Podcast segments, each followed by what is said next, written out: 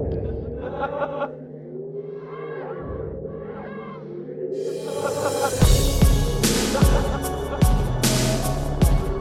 right, what's up, everybody, and welcome to episode number 68 of Uncovering Unexplained Mysteries for Sunday, October 15th, 2017. I'm here with Mike. We are into October. It's Halloween. Does that do anything for you, Mike? Eh, not really, not as much as it used to. Like when I was a kid, it'd be like, "Oh, trick or treating," and, and now I'm older, and I'm like, eh, I don't really care about that. I could just buy candy and eat it my, myself. Like, what's what's the point? Isn't that the sad Uh, realization as an yeah. adult when you you- when you when you see those bags of candy at Walmart for five bucks and it's like, dude, I could just I could just buy this in one fell swoop and like Yeah. do- annihilate the candy that I got as a kid, you know? Yeah, yeah. And and if there's nothing sadder to me than grown men trick or treating. Like that's just like, come on, man. I mean, unless you're with your kid. If you're not with your kid and you're like in your late twenties going around door to door, come on. Uh, yeah, I have a little confession to make. uh, yeah, I, I totally like. I remember specifically being like, uh, shit. Well, I think I was like 19 years old, still trick or treating, dude. That that's that's not as bad as like somebody in their late twenties doing it. But, Late yeah. 20s, like, are you calling me out specifically? I'm in my late 20s. Are you saying that? Well, so so am I. I'm saying if somebody was Okay, like okay, 25 Mike, so may- maybe I- was I going was. out and doing trick or treating. okay, maybe I was trick or treating. Okay, you know what? What do you want from me? All right, maybe I did go to a few houses to get some candy. It's okay. It just it just comes out, you know, across as a little bit sad to me. Also desperate. Like you know, I need I need candy. Kinda like a, um, they can't afford to buy bags of candy or buy their own candy in a store, or they they just like to just mess around, Yeah, stumble around town mean- drunk off their ass in a just shitty costume they threw together. Okay, I think we think we got enough examples there. Um, yeah, it's kind of sad. Like a 29 year old at a uh, high school dance. Um, oh wait, no, that was me. that was me yesterday. um, yeah, that's what I did. I went and DJ'd a uh, homecoming dance at a uh, high school here in town, and um. Oh, nothing makes you feel older and more irrelevant than uh, going to a high school with a bunch of young, fresh faces in the crowd who have their whole fucking lives ahead of them. Yeah. who haven't made uh, nearly the amount of uh, mistakes and misdirections in their life. Um, hey, there's my cell phone. Um, hello, cell phone. Hello, world. Um, yeah, but no, that was uh, that was me yesterday. Um, went and uh, DJ'd this high school homecoming dance, and I don't know, man. I always get like what I call the school dance hangover when I get done with these dances because they always leave me feeling so like sad and, and, and nostalgic like like like i didn't get to experience the fun and you know yeah, I never went to the went to prom, so that would be kind of that would be kind of rough to be on the outside looking in with that kind of thing. yeah and that's what you're doing. You're on the outside looking in. I'm i'm literally on the stage you know and i'm playing this music but i'm like an outsider. No one's talking to me. No one's interacting with me. Not saying i want to talk and interact with 18 year olds or anything like that but it's Yeah. just sad in the sense that like i went to a stuffy ass christian school and we didn't do we didn't have dances we didn't do anything like that i didn't have a girlfriend girls were not Uh-huh. interested in me back then because i was fat um and I yeah was too much of a nerd, and also I just don't. I didn't know how to pick up on social cues, so I would not have even known if somebody was somebody was flirting with me or not. Anyway, so it's one of those things where it wasn't until later where girls were like kind of noticing me, and then I was kind of surprised, like out of nowhere, just like, "Hey, Mike," I'm like, "Oh, oh, hi." How are you doing? I'm doing fine. Mike, I want to. I would love to see you like Mac on a chick. Just try to, just try to pick her up from the bar. Be like, hey, you like my creep show hat? I got a show to show you later on. oh wow, Mike's a fucking perv. Dirty fingernails. I don't understand. I don't understand how you had problems picking up chicks. I've seen your. uh 'cause Mike's been on YouTube for like twenty years, dude. Like that's how long Not that long. No, but it- it- it's- over ten. Over ten. It's been on. YouTube for a long ass time. If you go to Mike's YouTube channel, youtube.com slash OCP Communications, and you go back into his archives, he's got videos of himself like eight, nine years ago. It's crazy. Some of them, like your hair's long and like you look like a completely different person. Uh huh. Yeah. You look kind of debonair in some of them, I, I, I must say. You reminded me of uh, like Brandon Lee or something from The Crow with the long hair and stuff. Um, Ah. So I don't see how you had trouble picking up women with that look. I, I was just kind of focused on other things, and I still am. It's just I, I need to get my shit together before I try to deal with somebody else. Uh, well, I, I think my chances would be better too, because I'm still living with my mom. I don't know how to drive. It, I don't have any income. I have a little bit, but not that much. So it, it's it's one of those things where I just don't really feel that I can take that kind of responsibility right now. well, that's very mature of you, Mike. I mean, you could always go up to a chick and go, "Hey, I've got eleven thousand YouTube subscribers. Does that turn you on?" I have. I think it's more than that now. ah, well, fuck you. I've only got like seven. I'm stuck at like seven hundred and like twenty four right now. It's weird. It took me a while. Okay, it took me a while to even get to this point where I got eleven thousand five hundred thirty-three subscribers. By the way, Mike, do you ever promote our podcast on your YouTube channel? No, but I can. Wow, what a douche. yeah, you should. I did. I did in the past. Remember, I posted entire episodes of the podcast when it was under the original title, so people do know about it on my channel. But I could do. I can mention it on a vlog if you want. Again, yes, do it in every video. I command you. not in every video, but I'll I'll I'll I'll, I'll name drop it in an upcoming. You see uh, this shit, everybody? video. Mike's fucking embarrassed of this podcast. I'm not embarrassed of the podcast. It's just, do you name drop the podcast at the end of every video that you do on your channel? Mike, look, we're not talking about me right now. We're talking about you. You're that's the same thing 11 year old kids do when they're in trouble. Well, little Billy does it. Well, we're not talking about little Billy right now. Which I always thought was a bullshit point because what if the other kid was doing the exact wrong thing you were doing? And the parent just goes, Well, we're not talking about him. Well, why aren't we talking about him? Because he's doing Yeah, the same bullshit that you're accusing me of doing. Be a better parent. Yeah. Yeah, especially if it's your brother. Like if it's it's you know, brother Billy's doing this, well we're not talking about Billy. It's like it's it's still your brother. Like it's your it's still a family member. That's really fucked up. Like we're not talking about Jimmy, we're talking about you, Billy. Yeah, exactly. So anyway, this podcast is about unsolved mysteries. But before we get into the unsolved mysteries, um, the show, by the way, not just mysteries that are unsolved. It's a, a fan. Because a lot of them are solved, but Yeah, some of them aren't. Yeah, which was my mom's biggest complaint about the show. You know, because she knows how much I love the show, and she's like, I just don't like how none of them are solved at the end of the episode. None of them. well, she doesn't know. She doesn't watch this show. She's just going off the name Unsolved Mysteries, but she's like, you know, none of them are solved. Blah blah. And, um, I and and you know that was that was a valid point back in the day. Like Yeah. you were literally watching a show where at the where the end of the story didn't have an end. and you don't get an update until the next week.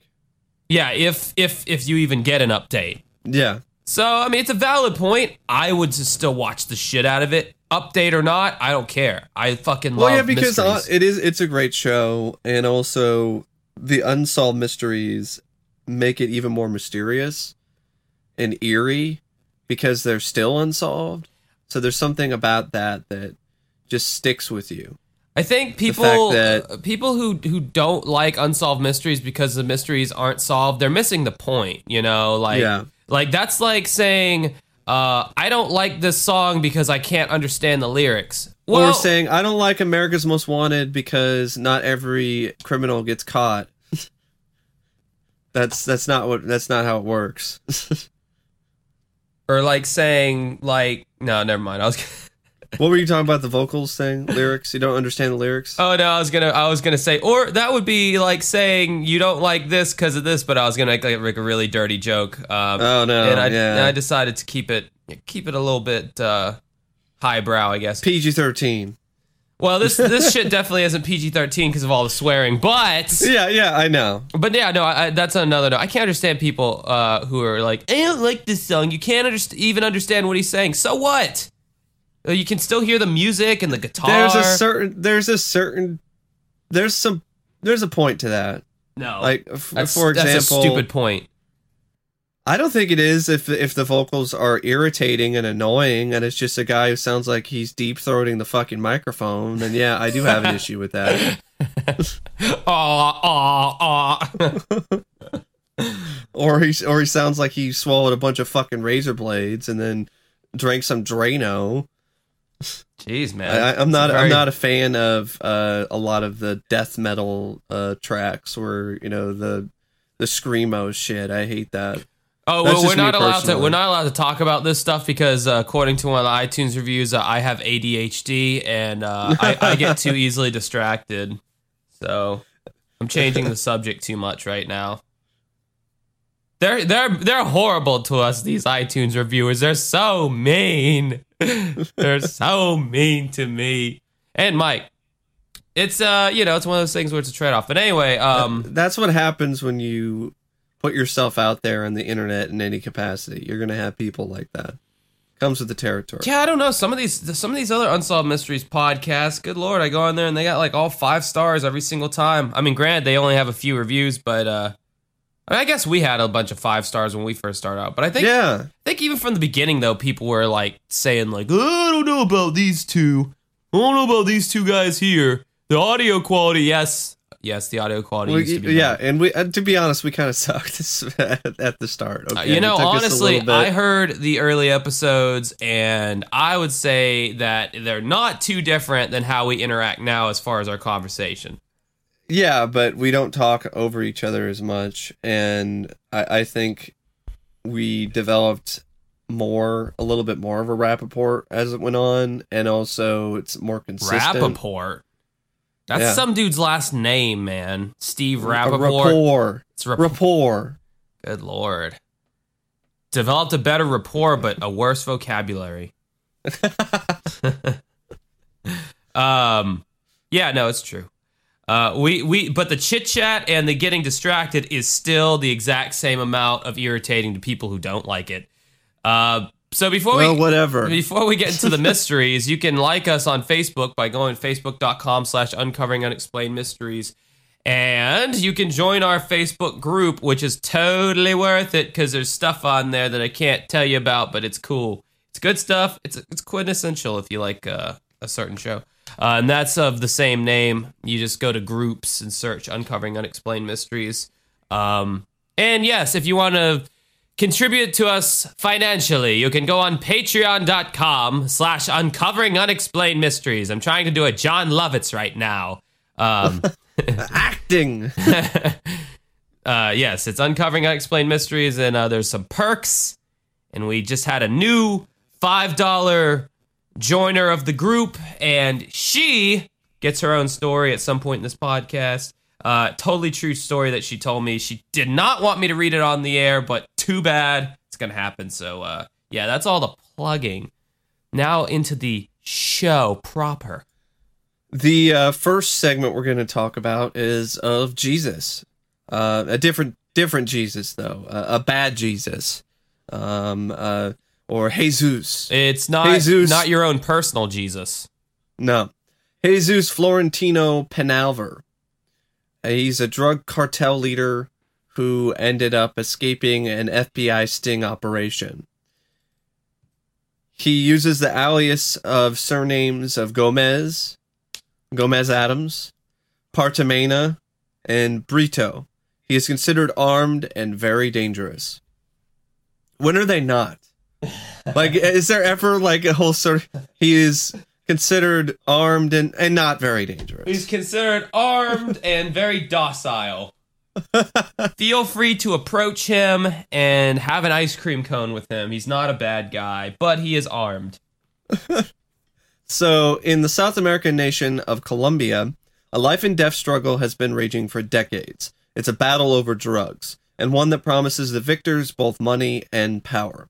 Here, drug cartels have made terrorism and political assassination a way of life.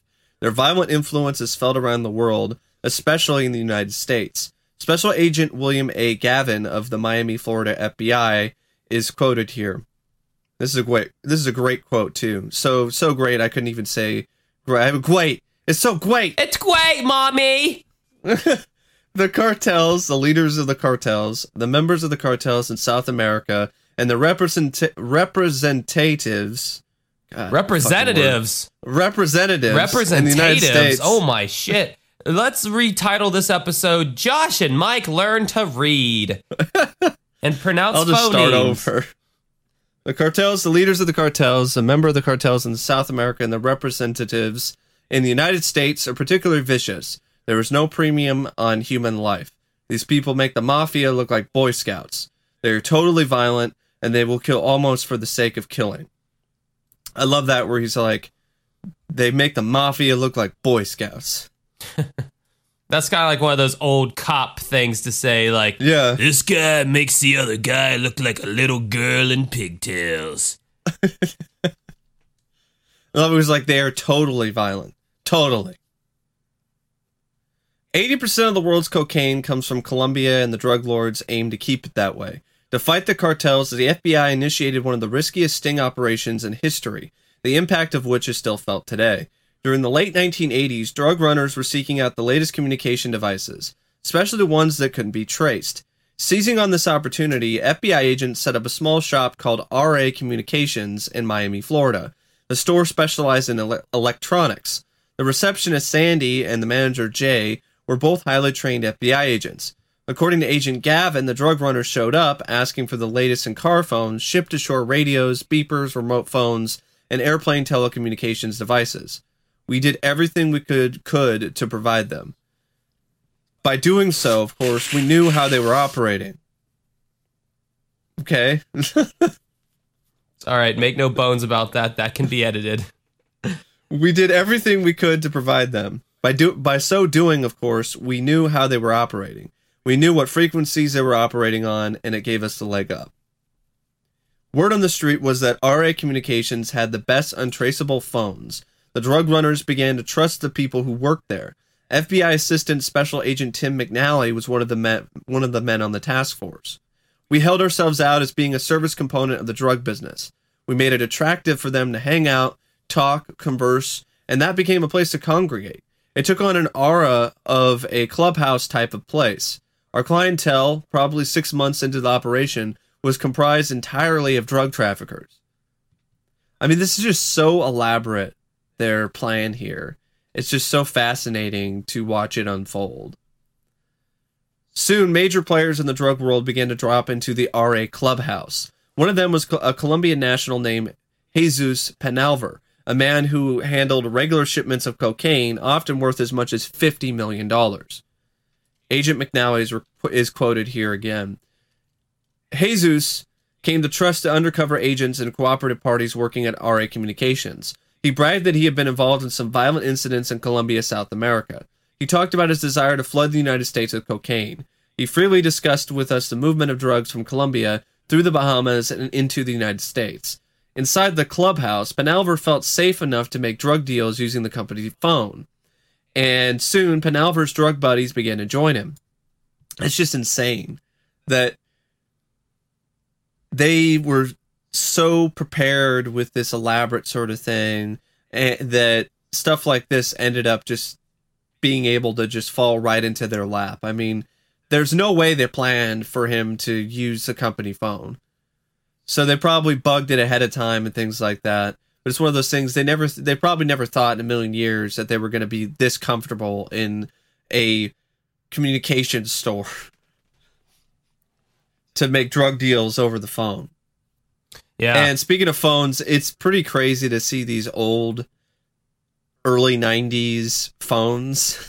You know, the brick phones, Oh, yeah. cellular phones, the the beepers. Like who even has a beeper anymore?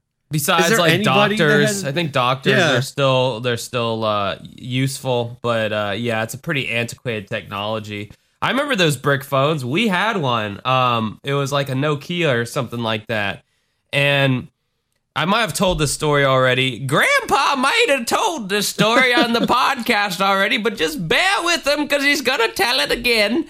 Um, I remember me and my dad sitting in the parking lot of a gas station trying to make a phone call on this thing. We are trying to call the house to ask my mom if we needed milk.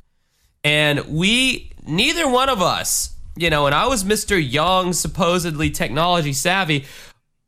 Because, you okay, normally you uh you you hit talk like on the, uh, the old school wireless telephones you'd hit the talk button and then you'd hear a dial tone and then you'd type in your number and then it would start to ring. So with these brick you know these new fangled cell phone devices we didn't know that you had to type the number in and then hit talk.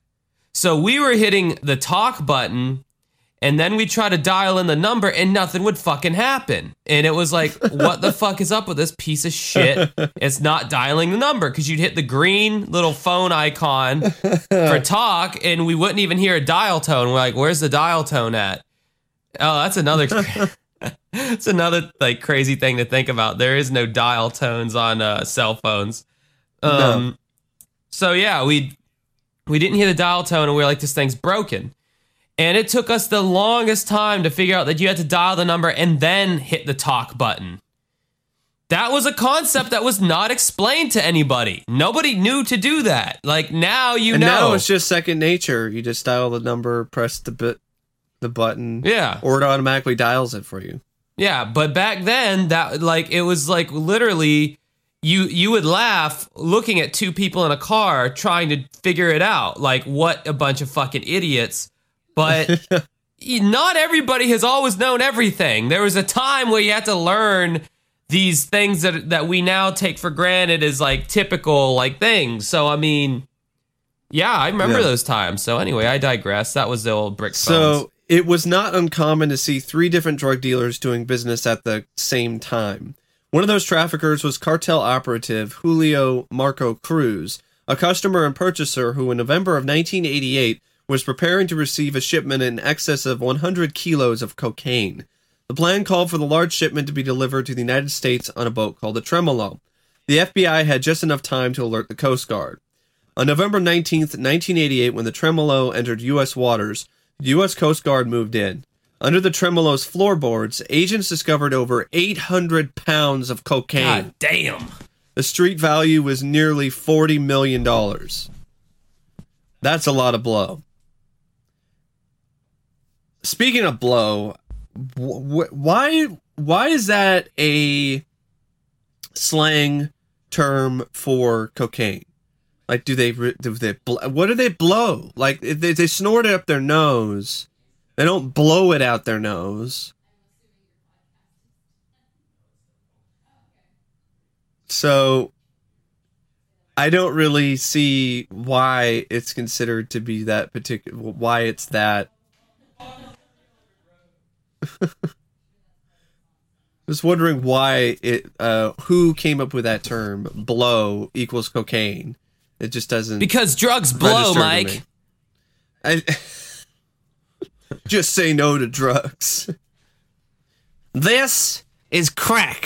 oh my god, the Pee Wee Herman crack thing. That was. Why was he in character for that? Why did Pee Wee Herman need to say that? Uh, if you guys don't know what we're talking about, there's a commercial back in the 80s where Pee Wee Herman, he's sitting in this dark room and then like a, an interrogation light just shines on him and he's got like a vial with a crack rock in it. And he's like, this is crack and it's deadly. It's not funny. And it's like, motherfucker, you're wearing your little tuxedo, your gray little get up with the little red fucking uh, what He's got the rouge on his cheeks. yeah, he's got his makeup on.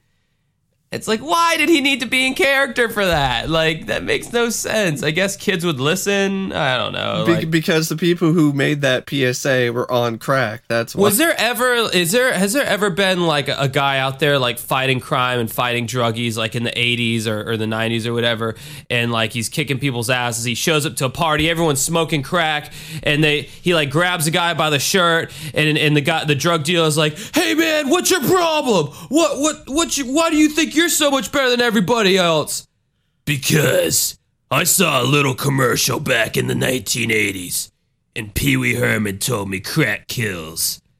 So cut it out with the funny business. I mean, did anybody go, nah, man, nah, I'm good on that crack rock. Yo, Pee Wee Herman told me crack kills. but spanking your monkey in a adult movie theater is totally all right, yeah. which is another thing he did. But yeah, I the whole blow term. It, you don't blow it. You don't blow cocaine. Like you don't blow it with your lips. You're not like blowing it off the fucking counter. You snort it. So that's just stupid. Uh, well, It's a I'm, stupid slang I'm term. looking it up. Doesn't make any sense. Well, I'm looking it up, but I'm not getting any satisfactory answers on why does blow mean cocaine. I don't. Yeah, I'm not really finding anything in my two. Is it because you, you you blow your money on it? Maybe. yeah, that's probably yeah, pretty it. much. Yeah, I mean, uh, I, I probably shouldn't say this. Uh, One of my family members, I won't say who, they said that uh, their favorite drug was cocaine, but they couldn't afford the habit. yeah. the next day, Cruz showed up at RA Communications with his bodyguards. Amazingly, he seemed to know nothing but Tremolo about the Tremolo's capture. Jay, the undercover agent at RA, made a quick decision. To keep his cover intact, Jay told Cruz about the drug bust on the Tremolo. Cruz was furious, but he never suspected that the men who told him about the bust were in fact responsible for it. He continued to use the same telephones he'd used before, and the FBI continued to gather information. And they even show you pictures of these guys because they were taking pictures and, and video of, of these drug dealers making deals in the, in the clubhouse, and it, it is so surreal. You're just like, "Yep, you got busted. you don't know it." It appeared as if the RA sting might go indefinitely, but things got tense when Penalver began forcing himself on Sandy, the female undercover agent working there. The FBI feared that Sandy and their other agents might be at risk. Agent McNally is quoted here again. The agents that were involved in the undercover activity were exposed to, to the potential danger at any given time. We very closely reviewed and evaluated everything with the FBI headquarters and the other agencies that participated. We realized that we had accomplished a great deal and it was the appropriate time to bring the matters to a prosecutor phase. 18 months after they began the operation, the FBI brought charges against nearly 100 drug traffickers. RA Communications was shut down. For Tim McNally and the others, it was a huge success. We had a significant amount of arrests to undertake. We had a very detailed plan. Of the 93 people indicted throughout the United States, we, we were able to apprehend 68 people. Julio Marco Cruz, the mastermind behind the Tremolo drug run, was sentenced to 17 years for drug trafficking. He has since been released but his boss remains at large. So he's since been released, and uh, Penalver uh, slipped through getting arrested, and he's completely vanished. Uh, and I guess Cruz was later arrested, but Penalver is still at large. There's an, still an active warrant out for his arrest. So it's still technically unsolved in some ways but not really. I mean, it's not like they were trying to. the The mystery is solved. They just haven't caught the uh, mastermind behind everything. They haven't caught Jesus. The main guy still at large. Yep. Well, you know, a lot of these guys who who deal in these kind of dr- big time drug deals, it's like they, I think- they have contingency pl- contingency plans. They, I, in my mind, they all moved to fucking South America and they speak Spanish. So, and they're they got family Yeah. there and ties, and they're able to. He's probably he was probably tied with the Medellin cartel anyway, with uh, with the um, main uh, big drug dealers, uh, kingpins uh, around that time in the eighties. I could totally see that being the case. Probably so. Definitely, he probably even had ties with Pablo Escobar. It, well, they either had ties or they were like trying to kill each other to take the other's business. Yeah. Yeah. And crazy enough, speaking of cocaine, the reason why the Medellin cartel became so powerful is because of an American who went in and was doing some work for the F- for the CIA, flying around, taking pictures of the plane and and and receiving packages and dropping them off and things like that. He got involved with drug trafficking, so he was responsible for spreading their uh, cocaine to the United States as well as uh, marijuana and things like that. So you have Barry Seal to thank for uh, the Medellin cartel gaining power in the 80s, and he was using the government's money to do that. Taxpayers' money to drug smuggle drugs. Uh, and there's um, I, I saw a movie that's loosely based on that story, uh, called American Made with Tom Cruise recently, which I would recommend to people uh, who are listening to the podcast. It's it's a it's a fun, entertaining story of excess. Yeah, it's over the top and it's not necessarily realistic because Barry Seal looks nothing like Tom Cruise. The real Barry Seal, he's an overweight, schlubby looking guy. So, um, He looks more like Tom Cruise looked in Tropic Thunder than uh, yeah, yeah, yeah,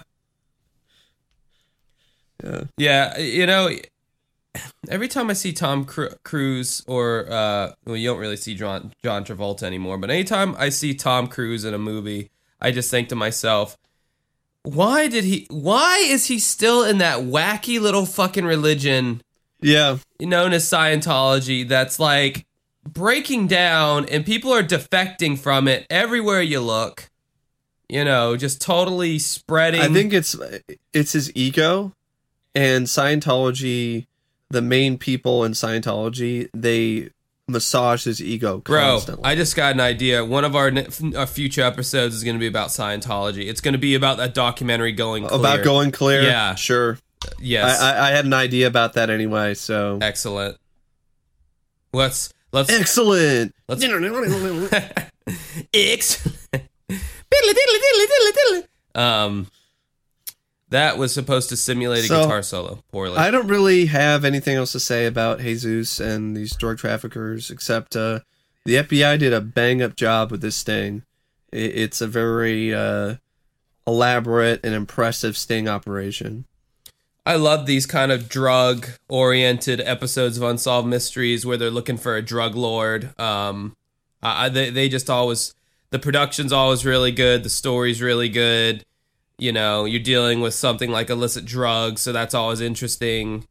Um, I don't know. I just, I, I always like these ones. And I think it was easier back then to have untraceable phone calls and stuff like that. Because nowadays you have cell phones and, and, and things like that. And back then you could just use a payphone or you could have a cell phone that I mean technically I guess there are untraceable cell phones now, but it's it's a lot harder than it was in the past to kind of get away with that kind of thing. You're definitely, if you're trying to be a drug dealer now, you're definitely you're going to Walmart, you're buying the TracFones that that you Yeah. pay ten dollars for. You use it once, you throw it away, you get another one. Why do those even exist? Because all they do is serve criminals. Well, no, if you think poor, about it. no poor people, man. Like my like yeah, yeah, but more criminals are using those than poor people. I don't know. I don't know if that's true. I I work used to work at CVS, and a lot of a lot of people would come in with those uh, TracFones, and they'd be looking for the TracFone cards, and uh, Oh, okay. and, and, you know, were the poor people getting the phones so they could call a drug dealer? Most likely, but but that's besides my point, Mike. They're for for, for poor people. Um, or or people or maybe people who just don't feel like paying a lot of money for a cell phone. Yeah, you don't Um, necessarily have to be poor. You could just be like, I don't want to pay that much money, and I don't really use the phone that often, so that works out for me. I thought about the potential listeners I could be alienating by dissing the uh, phones, so I, I I threw that last statement in. Good for you, Josh. Good for you. It is good for me. It's fucking great for me. So, so the next uh, segment is one that that uh, Josh picked, and it's about this this uh, guy named Randall Utterback, who I, who I like to call Randy Utterfuck. he is an utter he's a fuck. Randy because he's a Randy guy and he's an utter fuck. I, yeah, I guess he is a Randy guy to a certain extent. That's one way of putting it. Um, you know, this is another uh, this is another kind of theme we see in unsolved mysteries. I guess it's a theme you see in life. Sadly, uh, a woman ending up with a controlling douche fuck, low self esteem, small penis having boyfriend. Um, and this guy, Randy Utterback, is one of those people. Hey, Josh, how do you know he has a small penis? Well, it says here he's five foot eight and he's 148 pounds. This is a tiny little man, in in every sense of the word. Well, who knows? I mean, maybe most of his weight is is, is in between his legs. I- Well, I mean, you know, you could be right. He could be one of those rare specimens who's just got a swinging dick, you know, for all we know. But I doubt it, given the actions of this motherfucker, yeah. which I will tell you about in three, two. No, I'm just joking. That would be weird if I did a countdown. Um, it's already weird, Josh. We we've we've we've gone past weird at this point. and his girlfriend Denise Williams. Uh, for anybody wanting to know, uh, she is a babe. Not a total, Yeah. not a total babe, but she is a babe. Uh, one of those again, '90s hotness. The, the actress who who uh, played her in the reenactment is hotter than she is. well, that's but, usually uh, the case. Um, Got to have that eye candy. she's st- she's still she's still cute. She's still I still, I, I still, I still can't get over how white trash Phil Collins ended up with the the girl that he ended up Yeah, with in the, I can't either. the Freed On case that we did a few That's episodes ago. The hell. Um, but no, she's she's '90s hotness. You know, huge fucking glasses. Uh, the hair. teased up hair. yeah, just you know, '90s outfit. Yeah, if this chick, you know, did different hairstyle, lost the glasses, in my opinion, got some tattoos. Total babe, but she's just a babe as of right now. So the case details, the deets. If we haven't offended anybody, talking about the looks of the people on the show, whatever. I'm allowed to do that. Um, in January of 1994, a small Missouri town called Mexico. Really? Mexico, Missouri. small Missouri town called Mexico. Jesus, the the lack of originality in this country. I don't know if other countries have you this learn problem. something new every day. I know there's, Sulphur, there's Mexico, Missouri. was it Sulphur, Louisiana, the other day? Yeah. Now, now Mexico, Missouri. Can we can we just call some place Josh, Michigan? Might as well. I mean, if we're this fast and loose with names here, um, call can we call it Stuffed Crust, Tennessee? Is can there be a Stuffed Crust, Tennessee? I love that. Man, if well, I, there's a weed, California. a weed, California. Mhm. Weed man. Anyway, sorry that that little detail threw me off the story so much. This has got to drive. This has either got to drive people crazy or it's got to be endearing. I mean, it can't be anything else because I yeah I don't know. In January of 1994, a small Missouri town called Mexico, 19-year-old Denise Williams, oh thank God, a fucking name I can pronounce. Denise Williams was shot at and run off the road by her ex-boyfriend, 31-year-old Randall Utterback. Let's take a moment to acknowledge the creepiness of the age difference. Yeah, Okay. that's really, really creepy. yeah. Um He's a Randy Utterfuck. and and yeah, and yeah, okay. All right, my ex-girlfriend was younger than me by a significant amount, but we're not talking about me. We're talking about Randy Utterfuck. Um so 31-year-old Randall Utterback, uh, you know what? He's he's Utterfuck from here on out. Randall Utterfuck. Um, they had met at a party a year and a half earlier. According to Denise, Randall seemed just dangerous enough to be exciting. Now, why? Why do women like that so much? Yeah, yeah. Some women. Why? Yeah, I don't know why some women like it like that. Is it Uh, some women? It must be a. It must be a psychological thing. I don't know. She goes, I met Randall a week before graduation. I just thought he was the cutest thing. He's just dangerous and the cute as a button. Uh, he had been known around town for his motorcycles, and he owned a mountain lion at the time. Holy shit! This guy better have an American flag tattoo somewhere on his body at this point. And everyone had talked real highly of him. He was really outgoing. He would take me out to nice places and concerts. None of these things Mike do, by the way, with me. Anyway, moving on, not angry. And then after two weeks of How can I do any of that shit? I don't know, Mike. Think of a way. You know, surprise me. Add us some spark to this relationship.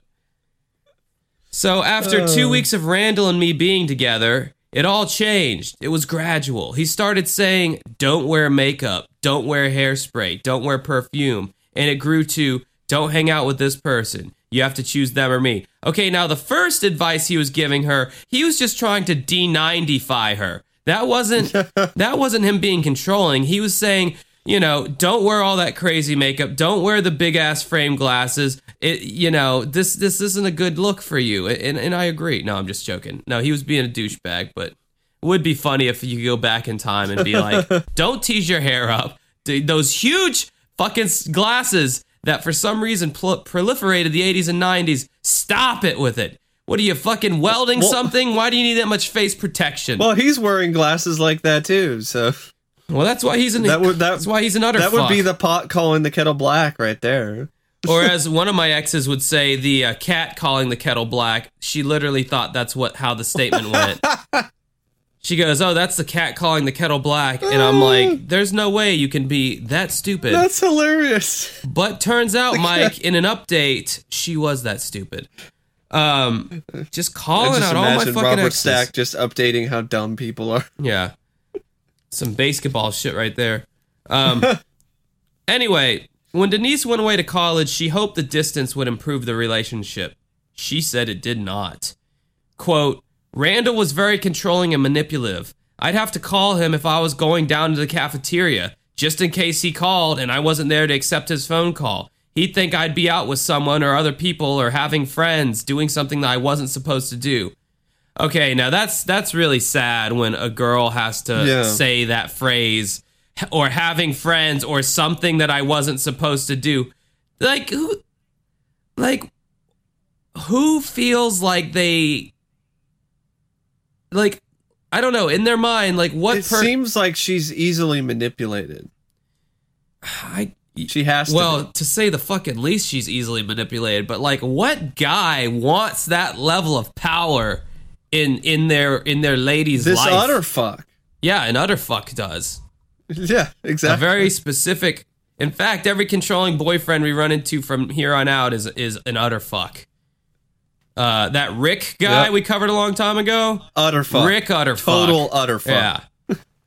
Uh, he was the biggest of the utter fucks because he killed the chick's whole family. Yeah. If you guys want to know about that, look up Rick Church from one of our earlier episodes. Uh, I actually put music in that one, my own music. I should start doing that more often. I don't know why I just did it the one time. That was kind of weird. Uh, according to Denise, her family was shocked when Utterfuck talked her into enrolling into a communi- uh, into a community college closer to him. Quote, he had convinced me he was the only one there for me because he had gotten me so isolated from my family and friends, and I got to the point where I started to believe that. Well, like, how do you allow that to happen? That's the thing that just blows my mind. I'm like, what? How does somebody allow this to get this situation to get this out of control? Is this a bad time to say, Mike, that I would really appreciate it if you'd start going to Florida Community College of Jacksonville so you could be closer to me? Uh, yeah, it is. That's a that's a bit uh, too too far. Uh, and no, Your I'm cat, I'm your cat doesn't that. like that decision either. It sounds like. No, no, no. I, I think he's having a dream or something. Oh, that's cute. He's he's having a nightmare about Utterfuck, the the cat version. Yeah, I love The- animals. The the, fe- the feline the the feline fuck. I love it. That's that's I love animals. People I could care less about, but I love animals. Um, so several months passed after he had her believing that he was the only one and alienated her from her friends and family. Several months passed. The abusive pattern continued until Denise reached her breaking point. Quote, I would be called names, I'd be torn down, I wasn't allowed to have an opinion with Randall. When during an argument, Utterback became enraged and broke up with Denise, she said it came as a relief. Quote, I wanted to get away from him. I had just had enough. And the reenactment is really well done here. The actor they they cast to play Utterfuck is perfect casting. Well, yeah, it was. It really was. Because uh, he wasn't just your typical redneck guy. This guy was more of a cerebral, hipstery douche. Yeah. So they cast that really well. And and he and the actor did a great job. Like you hated this guy. You wanted to jump through the screen and just beat his ass. So Utterfuck was stunned when Denise didn't come crawling back. Denise says he began to stalk her, waiting until she was alone and unprotected. Quote, Randall hit the back of my car and ran me off the road. And he told me that if I didn't take him back, something bad would happen to someone I love. He wanted me to marry him. I told Randall I wouldn't marry him. Utterfuck was arrested for felonious restraint and aggravated stalking. He was in jail for a week before posting bond. A restraining order barred him from seeing or talking to Denise. By January 1994, Denise finally began to relax, but she had let her guard down too soon. Quoting Denise here, I was driving home from school and I saw this black car behind me. I didn't think it was him. I thought it was just some school kids driving home from school. The next thing I know, the car pulls up beside me and it was Randall. Again, he was monitoring me or motioning me to pull over. while monitoring and motioning, if you think about it. Uh, Yeah. And and uh, and she wouldn't. I wouldn't pull over. I sped up, and as I sped up, he sped up, and he went beside me again. Utterfuck then fired at Denise and ran her car off the road. Now, when you put when you're bringing guns into the situation, I'm sorry, this person has completely lost their mind at this point. As she tried to run away, Utterfuck came after her. Denise tried to spray him with mace. In the struggle, Utterfuck bit her hand and dropped his gun. He then managed to drag Denise into his car and drove off with her. According to Denise, Utterfuck begged her to take him back. Um, he said if I wouldn't take him back, there was no need for him to live, and then he asked me to kill him. He asked me to stab him through the heart. Oh, what a little emo fuck. Ugh, if you're not gonna take me back, stab me through the heart, cause that's what you're doing proverbially. Oh god. I had already planned this in one of the many poems I wrote, and I did at the slam poetry night at the uh at the Dungeons and Dragons get together. slam poetry at the D and D. Yeah, you know, it's D&D anything's possible in my world, Mike. Um, a thing that uh, in the reenactment for this, and a thing they don't really mention here, when when she um dragged Denise into the into his car, she didn't get her fucking legs into the car, so he's like Yeah. speeding down the road. And her legs are like dangling out, like Yeah. scraping against the ground, and she's like, "Randall, let me get my legs in at least." Yeah. and and I thought that was pretty scary because it was like, That was pretty scary. what the fuck, man? Like human meat grinder there at the asphalt, you know? Like there was another case I watched on Unsolved Mysteries recently where there was this fucking weirdo who, uh, this guy, of course he's a guy. Women don't do this kind of shit. Um, and, and he was like uh, getting people into his little pickup truck, and and uh, he was taking them, uh, and he was like, I guess, trying to rape him or something. Um, and the one of the chicks, uh, he he tried to push because she was like, you know, protesting too much. So he like pushed her out of his truck, and the seatbelt was still on her, and he like took off and like drug her, drug, drug her ass down the road. And uh, she like you know was, she got a broken like shoulder or something from it, but it was, it was like god damn dude, seatbelts don't always save lives, people. That's my point. don't always, But still wear them. but still wear them. Don't always wear your seatbelt. I love that. I love that how you chimed in there. I was like, seatbelts don't always wear, save lives, but in this very authoritative voice, you go, but still wear them. Like if like if there was ever a court case and we got like both indicted or something, it's like, oh, I did definitely say, but still wear them, like a public service announcement. So um, so you know, emo boy wants to be stabbed through the heart because he's a he's a he's an artist and a poet apparently. Um, Denise pleaded with utter fuck to stop the car. He finally pulled over and fled. Denise's father and a sheriff's deputy, along with several other people, gathered around the car. A deputy immediately began to question Denise. He then drove her to the emergency room to have her checked out. On the way, they spotted Utterfuck in his car. And it was pretty crazy in the reenactment because they're at the stop sign and Utterfuck drives by and she goes, Oh my god, that's him, that's him. And he's like, Okay, calm down, you know, and then he like turns on his siren, is chasing after him. And it's like, Yeah, police, ta- taking care of business. For once, I can like be excited about the police doing good stuff instead of doing shitty stuff. Um, now, actually, Unsolved Mysteries, the police are definitely the heroes a lot of times in these cases. The deputy, Except for rare instances where they're seems like they're a part of a cover up or the cop is a bad chief. or you're just Gary Gitchell. yeah. Uh, if you're wondering what we're referring to by that reference, refer to our West Memphis 3 podcast. Uh, the deputy pulled him over and Utterfuck was placed under arrest. Randall Utterfuck was charged with stalking, felonious restraint, and armed criminal action. That sounds fun. Armed cri- armed criminal action coming this fall. What? That, that almost sounds like a feature in an action figure. Now with opposable thumbs and armed criminal action. Yes. He was imprisoned without bond. Several months later, while being transported to the hospital, he managed to escape. He's still on the loose, a fact that keeps Denise awake at night. As of today, quoting Denise, I'm still living in fear. I don't know when he'll come back, but I have a feeling he will. I don't go anywhere by myself. I'm just scared he's going to come back and I won't be able to convince him a third time to let me go. Mike, do we have an update on this? No.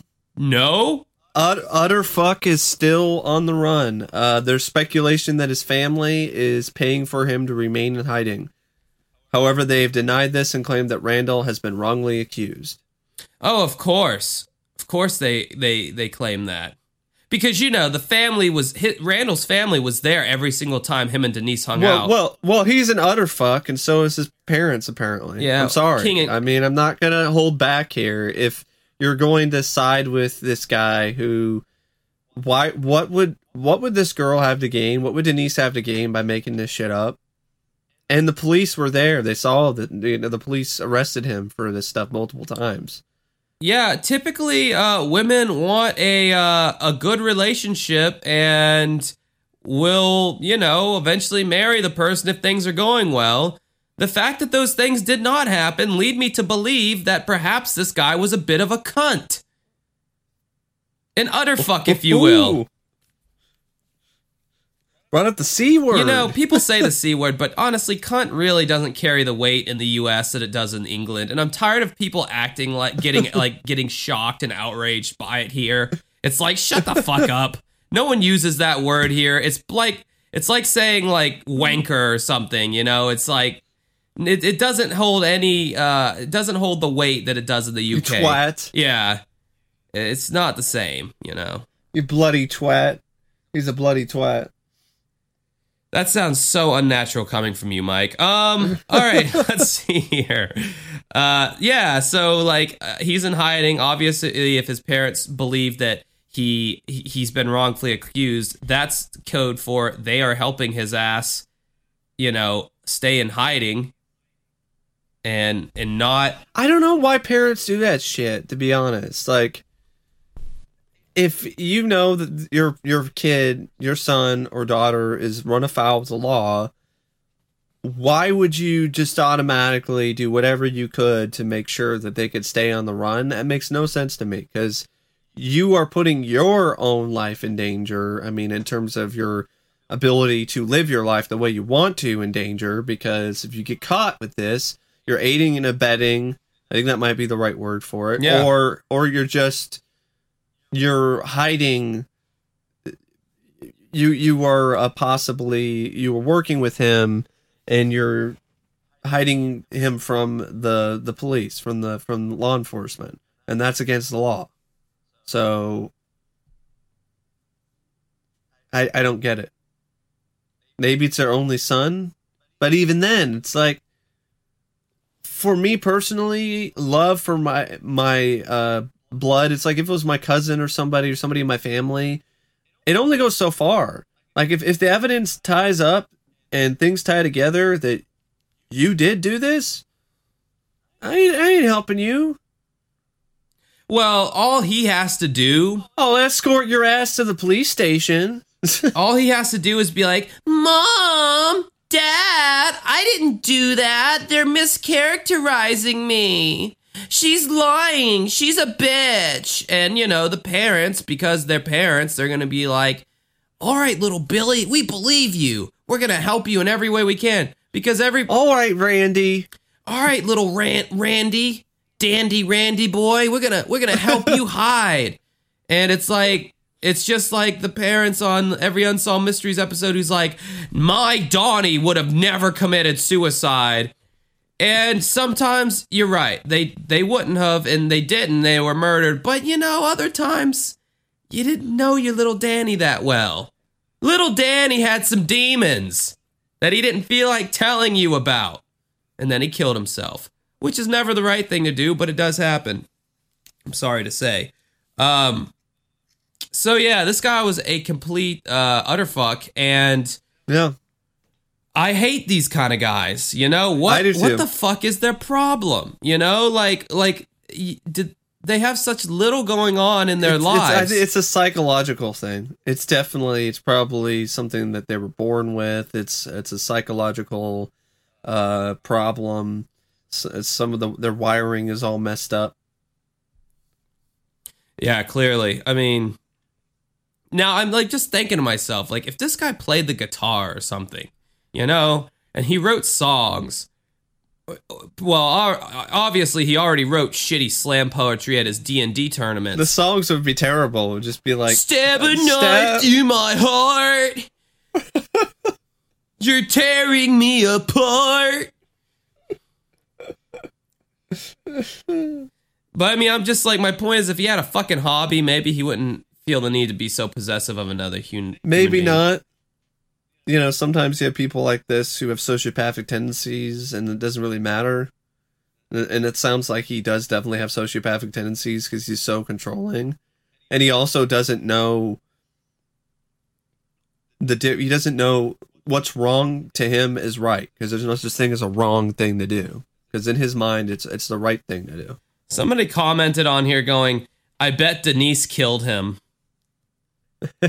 And then somebody else commented underneath saying, You don't know that! With an exclamation point. like, what? what the fuck? You don't, Don't know you that! talk shit about Denise?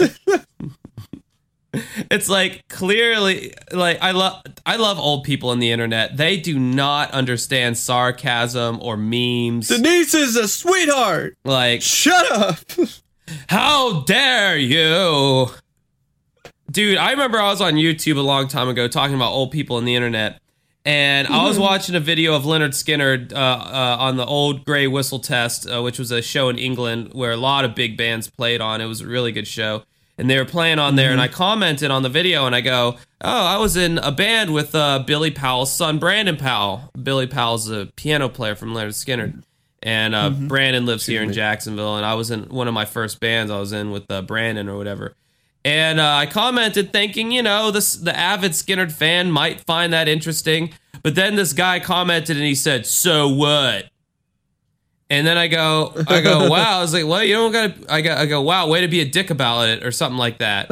and this guy got infuriated when I called him a dick. He was like, he's like, you son of a bitch, I'll find your ass and I'll kill you and all this other shit. And then, like, finally, this other guy chimed in. He's like, Whoa, man, calm down with all that. and then he commented back. He goes, I'm sorry, I really am, but that man did not have to call me that. And this, that, and and I'm just like, what is this? The wild, wild? We're about to duel right now. Like, meet me at five o'clock sundown. We're going to duel. You know, like, geez, I just said you were being a dick for being so dismissive of this comment that I thought might be interesting to some people. Oh, just imagine that Wild West. You're a dick. Oh, that's it. It's like, uh, it's like, uh, yeah, we're we're in the Wild West. At, I'm gonna put a bullet in your back. we're at a we're at a saloon or whatever. son of a bitch. I'm just talking to the bartender, and I'm like, yeah, I used to be in a band with Billy Powell or Brandon Powell, Billy Powell's son. And then the guy across the bar goes, So what? And I go, Wow, way to be a dick. What'd you just call me? I challenge you to a duel. yeah, so. The shoot, yeah, yeah, to um, draw. Sorry. Sorry if you hear any like coughing or sneezing into the mic or blowing my nose. I, I think I edited it all He, out. he's, he's just allergic to bullshit. That's what it is. apparently. So I don't know. I don't. I don't really have anything else to say about utter fuck, except fuck him. Yeah, he's an ass. All right, let's get to some. Uh, well, before we get to some news of the bizarre, um, you know, I feel that it's like a public service on this podcast that uh, I tell you every now and then a little bit about your neighbors. You know, the people who listen to to the podcast, just kind of as a way for like a community thing, so we all feel like we know one another just a little better. All right, so anyway, the uh, the young lady's name is Ashley Urbanek. I'm pretty sure I'm saying that right. There's only so many ways to pronounce that last name, and I think I got the right one. So let's tell you let's tell you a little bit about Ashley. She's one of our generous Patreon donors. Uh, for five dollars a month, you can get your name in one of our podcasts forever, for posterity, for as long as SoundCloud decides to keep funding the website and keeping the podcasts up, which could be a few days, a few months. So really, it's a poor investment on your part. Um, no, we're just kidding. Even if SoundCloud does uh, go tits up, we're still gonna find another podcast hosting site. So uh, Never you mind. We, uh, Uncovering Unexplained Mysteries will be around in the foreseeable future. Any hoozles. Uh, so this is a true story. She didn't want me to share it, but I don't know why these people keep confiding in me. Um, so Detroit, Michigan. It's pretty dystopian already. I mean, dystopian refers to like a future of like everything's gone to shit, but I mean that's pretty much Detroit right now, for all intents and purposes. Um, so she lives in Detroit, and it's on the verge of total collapse due to financial ruin and high crime rate. Um, the mayor has signed a deal with uh, this corporation called Omni Consumer Products. It's giving complete control of the underfunded Detroit Police Department. In exchange, um, the OCP will will be allowed to turn the rundown sections of Detroit into high-end utopia called Delta City. I you guys haven't read about this in the news because they're trying to keep it under wraps, but she's she's telling me this is kind of shit going on in Detroit right now. So OCP Senior Vice President Dick jo- uh, Dick Jones proposes assisting the police department with the uh, something called the ED 209 reinforcement droid.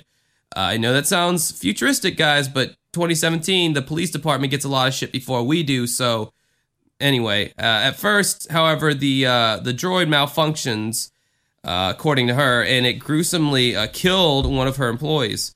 Um, Bob Morton, an, an ambitious employee, uses the opportunity to introduce his own experimental cyborg design, um, and they haven't named it yet. Um, but anyway, it's like uh, like a robotic kind of like police enforcement thing, like a robotic uh, law enforcement agent. Uh, so to Jones, Looks like the future of law enforcement. yeah, to Jones's anger, the company chairman, aka the old man, which is what he's apparently called, approves Morton's plan. Meanwhile, police offer um, Ashley Urbanek uh, arrives at her new precinct following an OCP directed transfer, where she is introduced to her partner, uh, Ann Lewis. On their first patrol, they chase down a gang led by the ruthless criminal Clarence Boddicker, uh, tailing them to an abandoned steel mill, killing two gang members.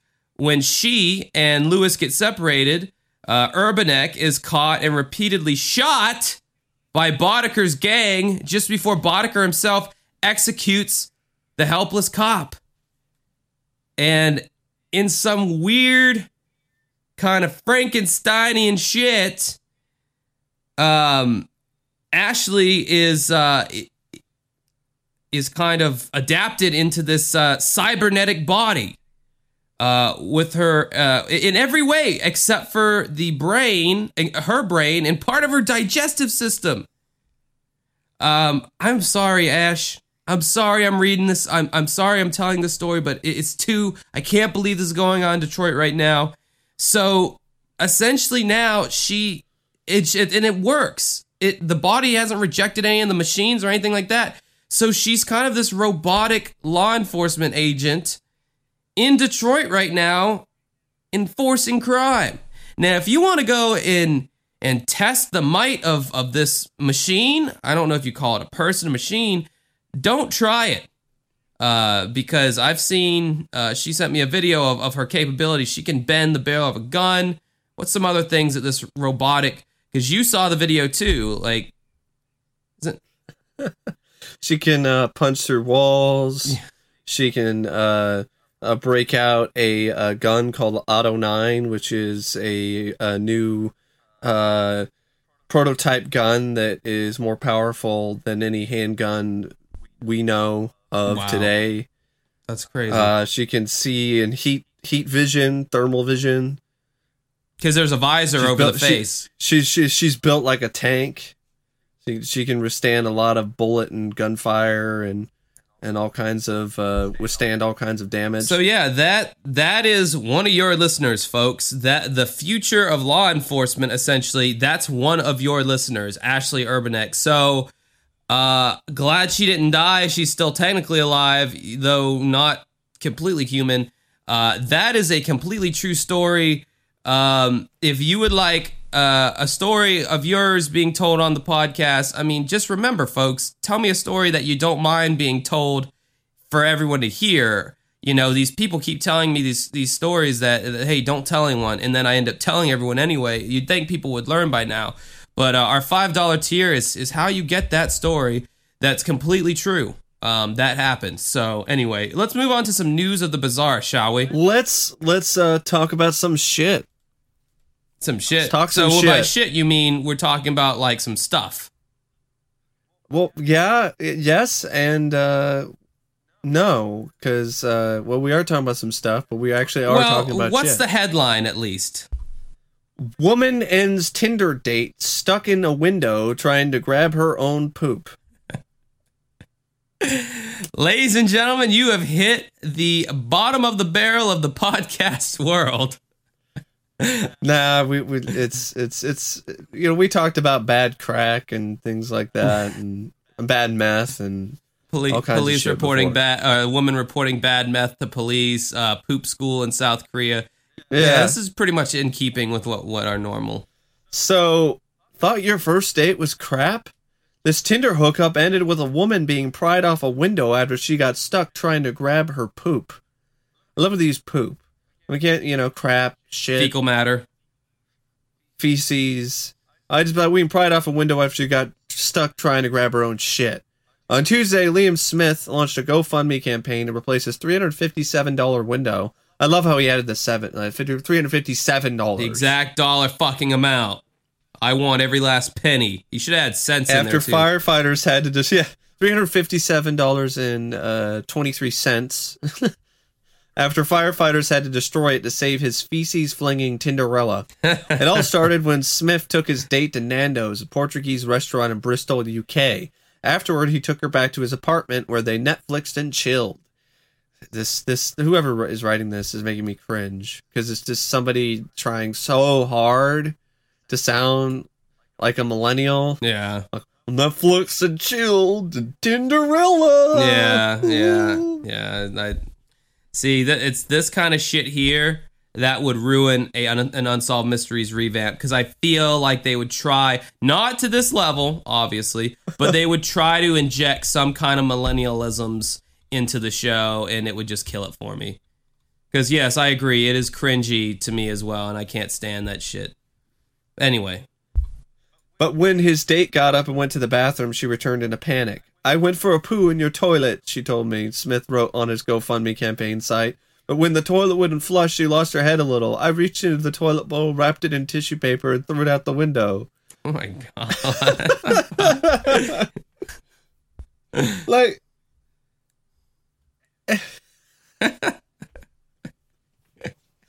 hey, you're a crazy bitch, but like if he seriously, like, was there something wrong with the toilet? It wouldn't flush. Okay. I feel like Throw it in the trash. I trash. feel like after you read that comment, after that you read that last sentence, if you would if we had just stopped the podcast just now in silence, I think everyone would have understood. So unfortunately, her poop didn't make it out the window at all. Due to a design quirk, the bundle instead fell inside the wide gap between the window's two panes. Ugh. what a shitty night. With the night already ruined, the pair went into the bathroom to try to solve the crappy problem. The windows opened from the top, so Smith's date, an amateur gymnast, got a boost from Smith, then went upside down into the gap from above, grasping her turd. So she did some fucking gymnastic shit to to grab some shit. Grab her shit. She literally got her shit together. Her number two rescue mission was a success. She handed the bundle back to Smith. Oh god. Just imagine the, the just the awkwardness. Dude, Just- this ch- uh, this chick better be either really fucking hot or this guy is really fat and pathetic and cannot and is just happy that a vagina is in his house because seems like there's a picture of this guy right here. I mean, He's uh got he's got a neck beard sort of thing going on. Long hair. oh, I see the He's not too bad looking. Don't know what the girl looks like though. the this guy's looks like a fucking caveman. He looks like maybe he's not maybe he doesn't have a problem with poop and handling it. He, he, he looks like a, a like somebody in a band to me. Yeah, yeah, kind with a lack of tattoos. Yeah, he kind of looks like my friend Daniel. Uh, Daniel? Was your friend Daniel over in the UK? no, he is in Puerto Rico, unfortunately, after Hurricane Maria. But no, yeah, I mean it's a shitty situation over there, but not as bad as this. so when she asked him to pull her back in, he couldn't. After trying for 15 minutes, Smith called the fire department. She was rescued after an additional 15 minutes, but firefighters had to destroy the window in the process. A rep for Av- Avon Fire and Rescue Service, Avon Fire. I, I know it's probably that's just the name of the town, but I, I'm just thinking of that door to door service. Yeah. We received a call at 2241. Fuck you and your military Yeah. time. So what what is that? Twenty two forty one. That would be uh what uh 10 1041? I guess. No. To one female trapped between interior and exterior glass. Two crews were sent from the temple station and she was rescued using hand tools. So far, Smith has received more than $1,000 on his GoFundMe page. He plans to donate the leftover amount to good causes. The local firefighters charity and an organization that provides flushing toilets in developing countries. Despite the messy first date, Smith says they met up again. Oh What? my god. Are you that desperate for Snatch, man? We did go and meet a drink to discuss setting up the crowdfunder. She's a lovely girl. I'm not sure what's going to happen. I'm really busy with my dissertation at the moment, but I'd certainly be open to seeing her again. Okay, like I don't know how you guys do things in England. um, in the U.S., you when you're in the bathroom and the door is locked or whatever, you are on your fucking own, and anything that happens in that bathroom, that that is your job to deal with it and not talk about it like a dead body in your backyard. You never mention that shit.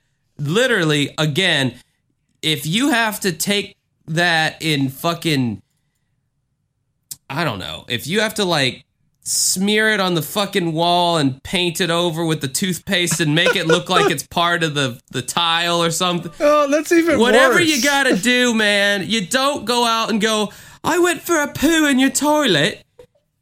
Oh, I reached into the toilet bowl, wrapped in tissue paper, and threw it out the window. What? No. And we haven't even gotten into the consistencies of this shit, and not not that I want to, but oh my god. Oh my god. And oh my god. And then you think of the fucking smell. I just I can't, man. How do you go for a second date after that?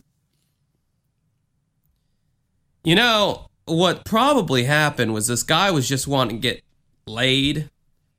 Yeah, he wants some Snatch. and then yeah. when that weird shit situation happened in the window, uh, you know, He was like, I can get laid. you know, and another thing that this brings up, fuck all these people that go to fucking Kickstarter for any old thing nowadays.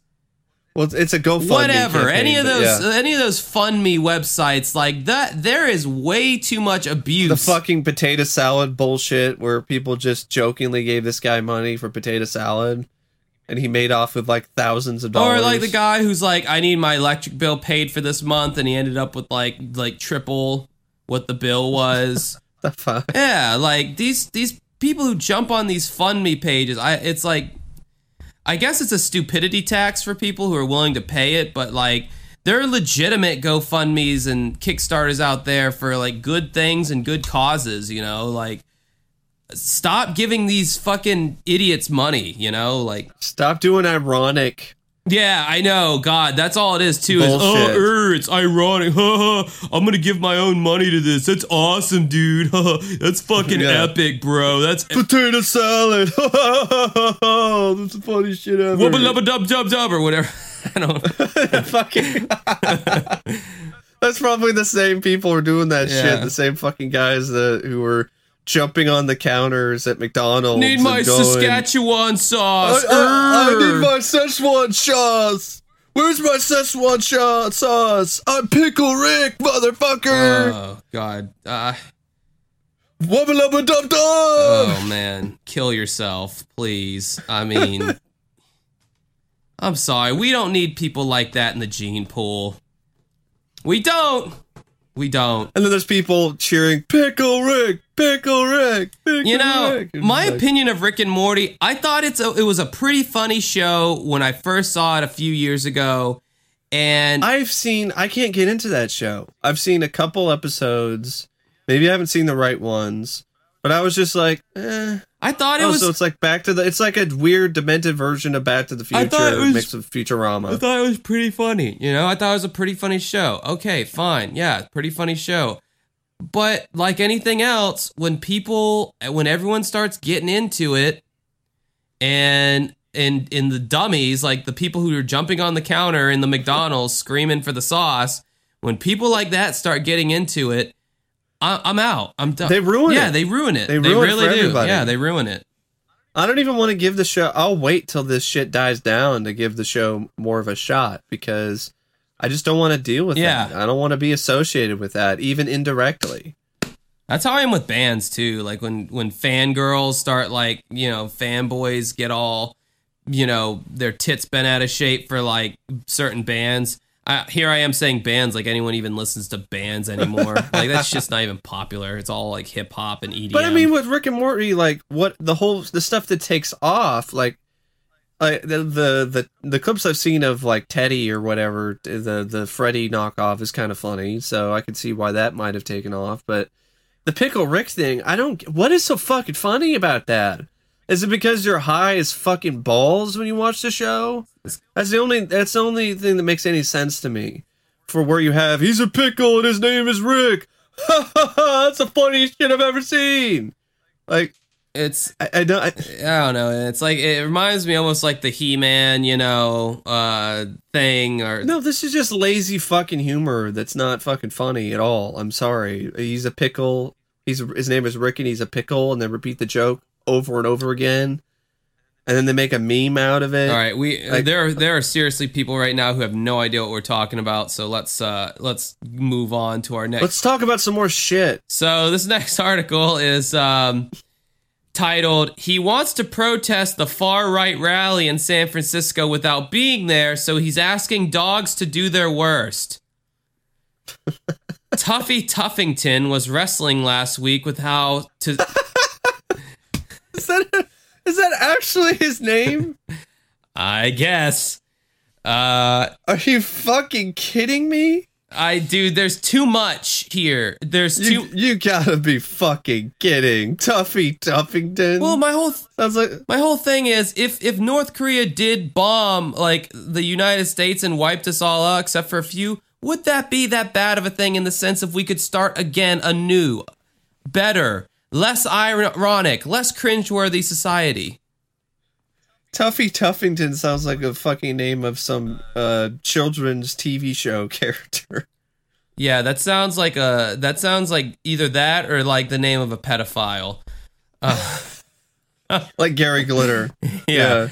Tuffy Tuffington was wrestling last week with how to civilly protest the upcoming conservative Patriot Prayer rally in San Francisco when his two dogs began doing their business in Golden Gate Park. I hate it when people like they can't say their dog's taking a crap or their dog's pooing or their dog's shitting. It's they're doing their business. In this week's uh, edition of News of the Bizarre, Mike and Josh get pissed off at every bit of writing in these articles, along with the articles themselves. Uh, quoting him here, Tuffy, Mick, Oh. Mick Kill Yourselfington said, uh, I suddenly had this image in my head of a bunch of alt right protesters marching Oh, through a field of poop. Oh. Oh. Suddenly had an image in his head of a bunch of alt right protesters marching through a field of poop. Tuffington, a 45 year old virgin, I mean, graphic designer, told you, uh, you the the Times. Uh, that's when Operation Doggy Droppings was born. Oh my God, this is Come a- on, Aline. Come on, Eileen. Okay, I know you guys like met up at the Whole Foods to like oh, I discuss swear, this plan. Eileen. You know, uh, he went home and created a Facebook event inviting 15 of his friends to walk their dogs in Fucking Facebook event too. yeah, to walk their dogs in Crissy Field on Friday afternoon or Saturday morning and leave their pets' waste behind. That way, he said, they could protest the rally without being there, eliminating the What? risk of physical confrontations. Oh my God, these are the exact. This is the. Before I read that statement of the risk of physical confrontations, I knew these guy, this guy was a pussy. There were. He's a fucking social justice warrior, probably. He's a fucking SJW. Well, there, there, well, he's. I'm trying to avoid stereotypes here because uh, let me just No, but- let me just go yeah, out and but- say I am a very liberal person, way more How is he not? way more liberal than I am conservative. I did not vote for Donald Trump. I'm not even going to get into politics, but I did not vote for Donald Trump. I don't care for Donald Trump as a president.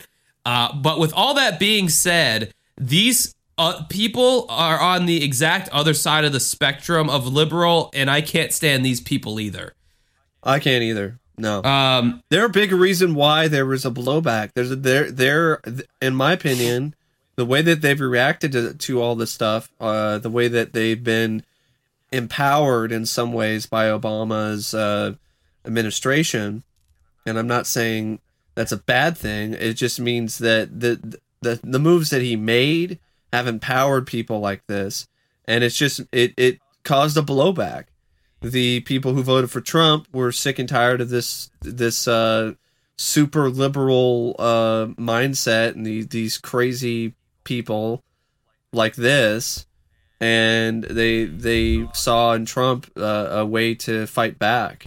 it, I And guess uh, that- it's like whenever like Why they voted for him? Johnny Redneck fuck uh, Gary Gitchell in, in in in Arkansas. Whenever he thinks of a liberal, you know, Prius driving, Panty waste. yeah, like like sissy Whole Foods, whatever shop in person. He's thinking of this guy Tuffy Tuffington, who has a name like Tuffy Tuffington.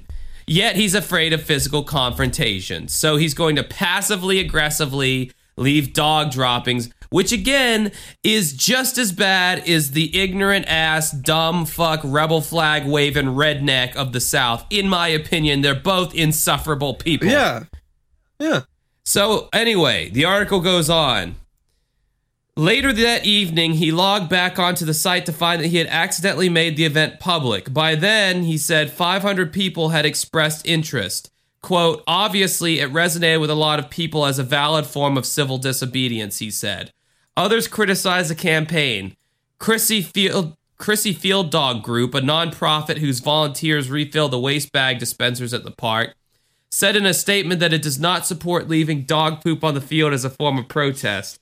The group, quote, has a long history of being a good canine citizens, um, as we have, wait, the has a long history of being a good canine citizen, as we have cleaned up dog waste at Crissy Field for over 15 years, it said. Geez, aspirations. Um, I, That doesn't make any sense. I- a good canine citizen. long history of being a Are, are they dogs? Yeah, are they dogs? The group has a history of being a good canine citizen. Okay, that would be awesome, but I know it's not true. Um, quote: While we respect everyone's choice for their freedom of expression, there are many other constructive ways to protest. As of Thursday evening, more than 900 Facebook users indicated they were attending, while more than 5,000 expressed interest. It's been kind of surreal, Tuffington said. Uh, every time I say that name, I want to punch him in his fucking ironic sh- fucking facial hair configuration that I'm sure he has. oh yeah, no, I have this mustache and I wax the tips of it. it no, not because I think it looks good. It looks ridiculous, but it's ironic, you know. So it's it's cool. Get it? Huh? Because no one does this anymore.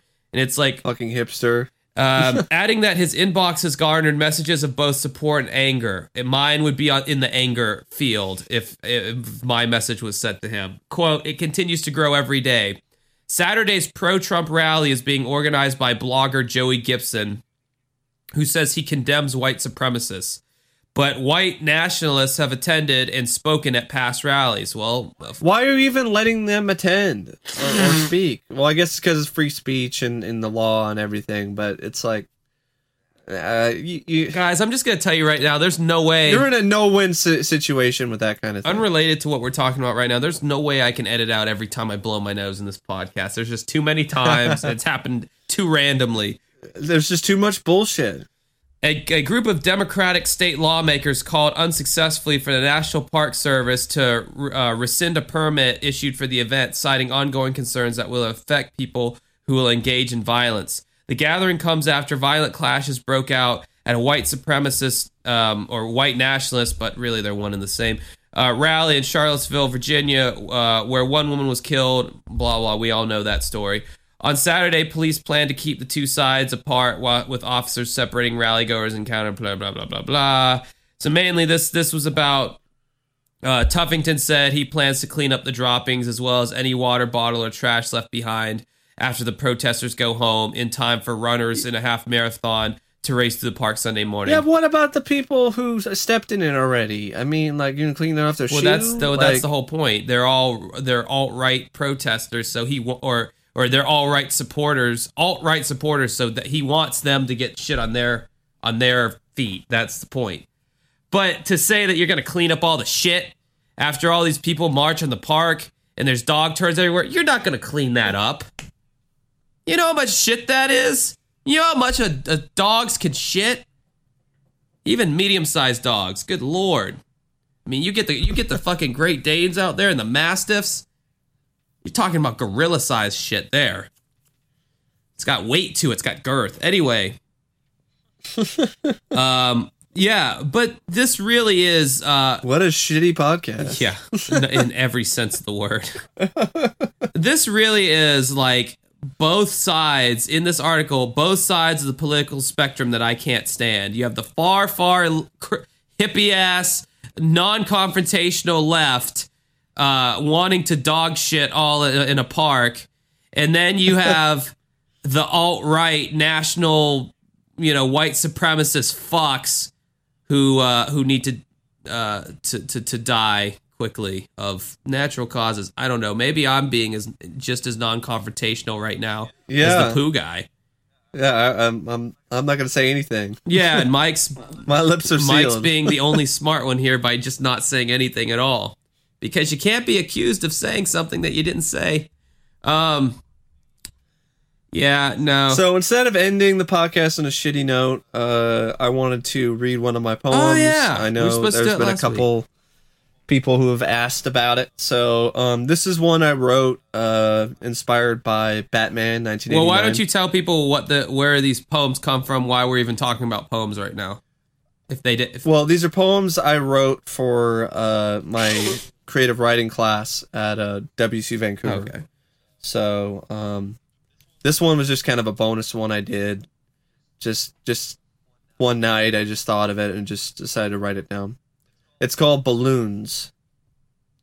The clown grins with disturbed delight. Gotham is going to be wild tonight. A signal shines luminously through the somber sky. The guardian spreads his wings out into the night. Balloons filled with blight and smiling, gas streaming and choking, wings soaring and screaming, wires clipped, balloons reeling. The clown is steaming. He stole my balloons. That's it. Okay. It's a sh- it's a short poem that's uh that's inspired by the cli- the climactic balloon uh sequence at at the end of Batman 1989. Yeah, yeah, yeah, yeah. That was that was good, man. I liked it. Good job. I wish it was a little bit longer. You know what else I could put? I mean, I could spend a little bit more time on it, but I thought it was short but sweet. And I have some other ones as well, but some are personal. I kind of don't want to talk about, but there's other ones I might share. Urgh, they're personal. I don't want to talk about it. Urgh. Is is that bullying? Is that is that getting you to want to talk about it now? No. Oh. Well then, awkward. hey. um, hmm, something to save me from this awkward. All right. Well, haven't heard the skeptic. Blow the skeptic. Yeah, her- blow the skeptic whistle on yourself today. You know what. I would love to do as merch? I would love to get um Thomas Hatfield's lovely artwork uh, of our logo, the UMM logo that you see on our the thumbnail for the Uh. podcast. I'd love to get that um uh, custom like what are those kazoos? I don't know what that thing is Yeah. called that I blow through. Uh, the skeptic whistle. I would love to get custom uncovering unexplained mystery skeptic whistles that you can order. Okay, that that's that's that's clever. Yeah, That's nice. I'd love to do that. I need to look into like how expensive that would be. Um, start selling them. I think that'd be really fun. Um, all right, I think that's the end of the podcast. How long? Uh, one forty eight. All right, that's about normal, and some edits and shit. It'll probably come in at the normal time. Um, so anyway, you can find us online at youtube.com slash OCP Communications for Mike. OCP Communications. That's the same as Ashley Urbanek's thing in uh, Detroit. Huh. It's weird. I guess I'll think about that later as I'm sitting on the toilet. Um, my if you want to catch my content, I am youtube.com slash dancing with ghosts. I just released a music video, an official music video for my song A Glorious Night. Um, I, I do have my album for sale. I write music, people, my own original music, and I go under the moniker Dancing with Ghosts. It's kind of like Trent Reznor, you know, with Nine Inch Nails, and but everybody knows it's just Trent that writes everything. It's kind of how it is with me, Dancing with Ghosts, and but it's me uh, who writes everything. Um, thank you to everyone who's ordered the album, still orders it every now and then. Little orders will trickle in.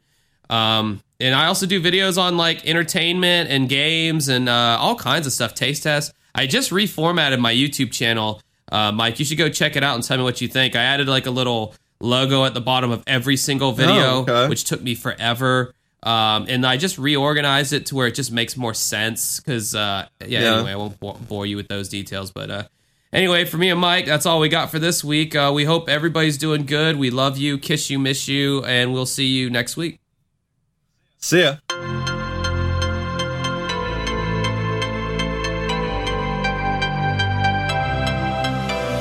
What's up, guys? The new Dancing with Ghosts album that I have been working on is out now. You can buy it on iTunes or Bandcamp.com or anywhere else online where music is sold.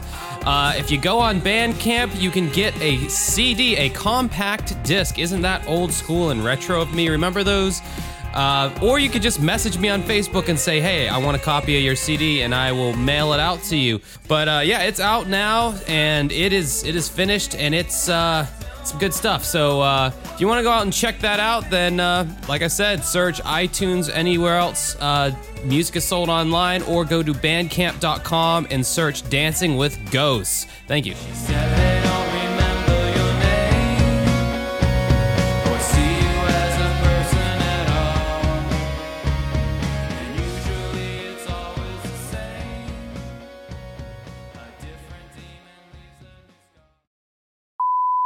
Maybe you need to get some allergy meds.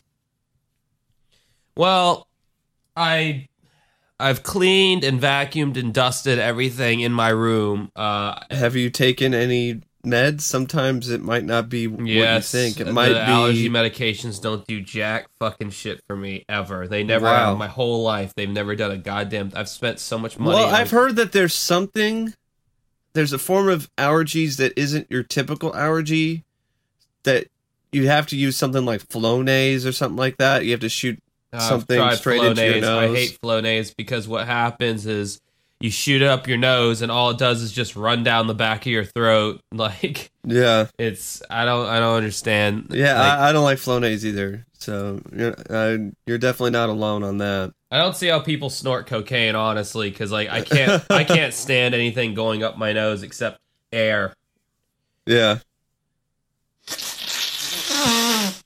Yeah, yeah, yeah. Get all this out of the way. I just don't understand how the body can make so much fucking snot. yeah, And it's not like green or nasty. It's just clear. It's just uh, it's it's it's, Yeah. it's water basically. it's, it's some kind of allergy or something like that, or something. The the weather changed or something, and, and then that just messes your sinuses up or something like that. Yeah, I mean the biggest thing that's annoying me right now is my whole sleep schedule being so completely Yeah. fucked up. It I mean, sounds like a cold because that's really what it's cold season. no, it's not a cold.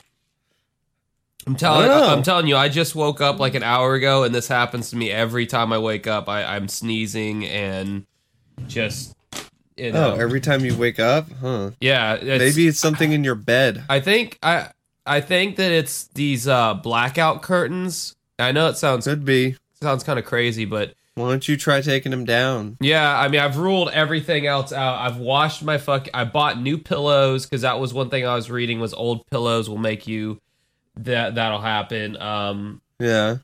you know, I, I've I washed my sheets. I've dusted. It's it's got. It's not the carpet because it. You know, this doesn't happen in the rest of the rooms of my house. I think it's the blackout shades. It's right by my head, right by the bed, and uh, might be the material or something. I don't fucking know. Thank God this isn't making it on the uh, nor- normal podcast because this is not. Well, you might have to explain because you sound visibly stuffed up. So, you know, some people might be like, "What's wrong with Josh? Is he okay? Does he have the sniffles? Does he have a cold?" Does he have AIDS? Nothing that extreme, but uh, Yeah, no. I was this, thinking this- I'll, I'll do I'll do the I'll go first with Jesus Florentino Penalver Jesus. Penalver. Jesus. Don't fuck with the Jesus. Um There's your Australian accent again. we are not. Wait, wait, hey mate, we are not above poop. that was actually better. What, I don't know. If I That didn't sound like Kennedy that time. Wow. when I put my I'm good. mind to it, I can do anything. All right. Did you like the It's episode youthfulness, 60. yeah. the innocence in my voice? Did that? Jesus loves Oh, me. God. No, Uh, yes, no, I know. any- anything but that. okay, let's do an Uh, edit but- but- there then. Yeah, Uh, please. let me see. It's uh, twenty six. Representative. Uh, what representatives? Okay, there we Yeah. Come on, dude. I thought you were going to college. Okay. The cartels, the leaders of the cartels, the member of the cartels in the South America, and the representative. Fuck. God damn it, that fucking word. Why is that word fucking me over so many times? Represented. Representatives. Representatives. Okay. The cartels, the leaders of the cartels, and the member of the cartels in South America, and the representatives. Fuck this word. I'm getting Mike hooked on fucking phonics for Christmas. I know that much. The cartels, the leaders of the cartels, the member of the cartels in South America, and the representatives. Oh Fuck wow! You, you you know what? You want to just say a rep- representative's clean, and I can edit it into the fucking thing. representative. The cartel, the cartels, and the representatives of the gangs. The, yeah, man. The cartels, the leaders of the cartels, the member of the cartels in South America, and the representatives. God, that damn fucking word. I don't. Why can't you say representative? Rep- You said it wrong there too that first time. no, I didn't. Representative. I know, I because I, was mocking you. That's why I said it wrong. Yeah, representatives. Representatives. representatives. And I'm gonna butcher her last name, so let me pull it up here so I don't completely mess it up. It comes from somebody named. I know her first name, but not her last name. Where the hell do I find it? Damn Patreon, you could be a little bit more fucking customer user friendly to show me the damn. Ugh. This is probably gonna have to be an edit, I'm assuming. oh God. We didn't have to do much editing the past couple episodes. None, none So at all. is- But this one's different. Dude. Alright, I know she's on Facebook. damn word representative. She's got a she's got a weird last name. Wow, I said it finally. Like representative. You sound like you struggled a little bit even then. yeah. Urbanek. Well, earlier I nailed it, but then I fucked up again. I could I say all the other like complicated fucking words easily. For some reason, that one that happens though. Every eh, everyone has that like one word or or a few words where it you just struggle with it. yeah, And, there, yeah, and Mike. there are other people who are just really easy. Yeah, whatever you got to tell yourself, man, to sleep at night, you know? Come on. Mike, you're talking to someone who's never made a mistake on the podcast. You're talking to yeah, fucking you're right. talking to someone who is yeah, flawless yeah, track yeah. record. So, Yeah, yeah, flawless. Yeah, I mean, I don't know what you want from me, you know? Mr. One Take Perfect. One take Jake Mister- is what they call me. M- M- Mr. Perfect over here. All right, let's go back into this. Wait, I shouldn't have marked that edit time. Ugh, cunt. Cunt, cunt, cunt, cunt, cunt, cunt, cunt. Why can't this always be easy? Uh, 114. Da- da- da- da- 30. 114.30. Apparently, Brendan Fraser is just like falling the fuck off lately. Yep. Yeah, he has. Doesn't help that his uh, wife basically fucked him over and took pretty much everything. Um, all right. Uh, but just before we get back into it, who do you think's doing worse now, Brendan Fraser or Val Kilmer? Uh, well, Val Kilmer's been having cancer scares lately in terms of his health, so that's not good. Brendan Fraser at least has that. His health. Yeah. That's rough. I would say Brendan because it's not like Val. Val has done his fair share to get where he's at. It seems like Brendan, it never really appeared to me that he was an asshole or anything, or he was an egocentric prick. It was just chose the wrong projects and they bombed, and then nobody wanted to give him a chance anymore. I mean, after Monkeybone, And- good lord. Yeah, but he still had stuff after that, and it, it just seemed like uh, Furry Vengeance and things like that. That that was that was. What it. about that movie where Um, he the the the temptress and the apple and the he was tempted by some woman? what? It's like this woman was like a I don't know, Mike. Help. I don't know movies. I can't I can't I can't help you Help with that with that kind of vague. This IMDb shit, m- mentally a human IMDb over here. Tell me what movie I'm talking about. It's like I can't do that with that Be- shit. Be- I mean, like, Bedazzled. was it called Bedazzled? Bewitched? Oh yeah, yeah. She's not a witch. She's uh, the devil. Okay. I like that one. That was good. Okay. I didn't know if that was a good one or not.